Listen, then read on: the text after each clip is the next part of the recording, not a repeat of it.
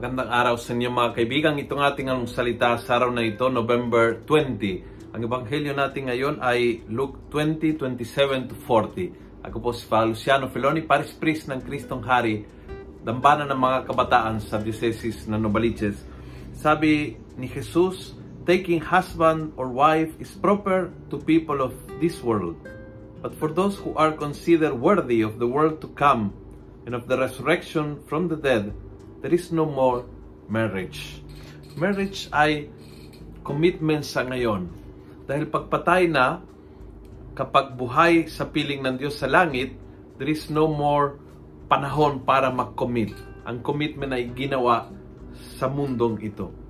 Minsan, naghihintay po tayo ng, ng pagiging 50-50 ng isang tao mahal nating parang ipangako na magbabago talaga ako at uh, talagang uh, ipakita ko ang ang pagmamahal ko sa iyo.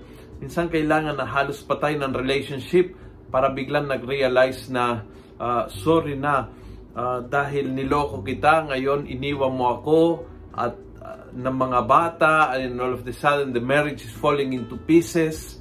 A big reminder, this is the time for commitment. This is the time for love. Ito, ito ang panahon habang tayo ay buhay. At hindi dapat maging kamatayan ang inaabangan nating para sa commitment.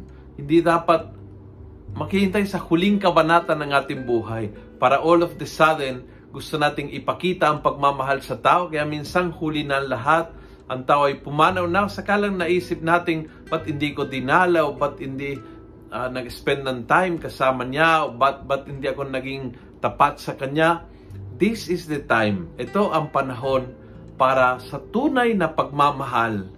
At yun po yung, yung tunay na pagmam, pagmamahal at commitment ngayon, siya po'y magiging magpa sa walang hanggan kapag tayo ay pumanaw. Then it becomes eternal.